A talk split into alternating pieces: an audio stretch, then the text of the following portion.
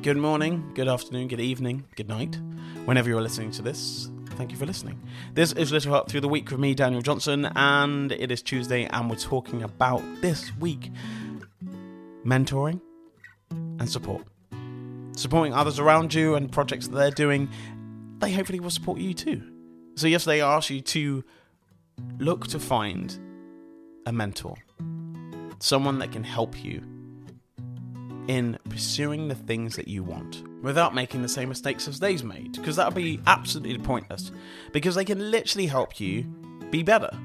They would have probably loved a mentor beforehand but they didn't have anyone to ask. Now it's so easy these days because we're so overly connected through social media and so we can find those people that can help us. Just reach out. Okay, the first person you might reach out to may ignore you, they may not get back to you, but that's absolutely fine because the 10th person or the 20th or the 100th person or whatever, find the person that is right for you to mentor you to the thing that you want to do, to the ideas, to the projects that you want to happen, big or small.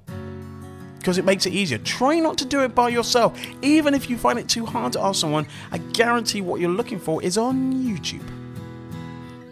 And you can look on there watch a video, how to do something. That could be your mentor if you wanted. But always go out and look for support and help. It's no point going out there making the same mistakes as everyone else has made already when you could just watch one video or find a mentor to help you do the thing that you want to do. Because you are just wasting time, and time is not on our side, so don't waste it. Go out there, find a mentor, get support, ask for help, and you'll be able to achieve what you want quicker.